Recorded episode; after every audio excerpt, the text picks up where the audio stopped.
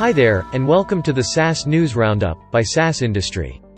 My name is Kevin, and I'll be sharing with you the latest from the SaaS world. Alibaba is making its Cloud OS compatible with multiple chip architectures. Alibaba Cloud is one of the fastest growing businesses for the Chinese e-commerce giant, and the world's fourth largest public cloud service in the second half of 2020. Twitter Blue, a $3 monthly subscription service, could be coming soon. Along with existing Twitter features, Twitter Blue subscribers can also organize tweets into collections. This feature looks like an updated version of bookmarks, but with the added ability to organize tweets into folders. Currently, Twitter ads make up 85% of the company's revenue.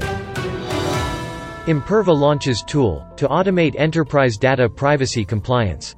The tool is based on its Sonar platform technology, that's aimed at helping enterprises better navigate privacy compliance, called Imperva Data Privacy.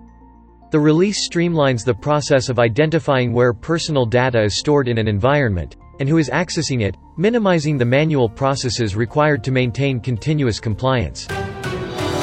That's it from us here at the SaaS industry. Join us tomorrow at the same place, same time, to get the latest from the SaaS world, all in one place.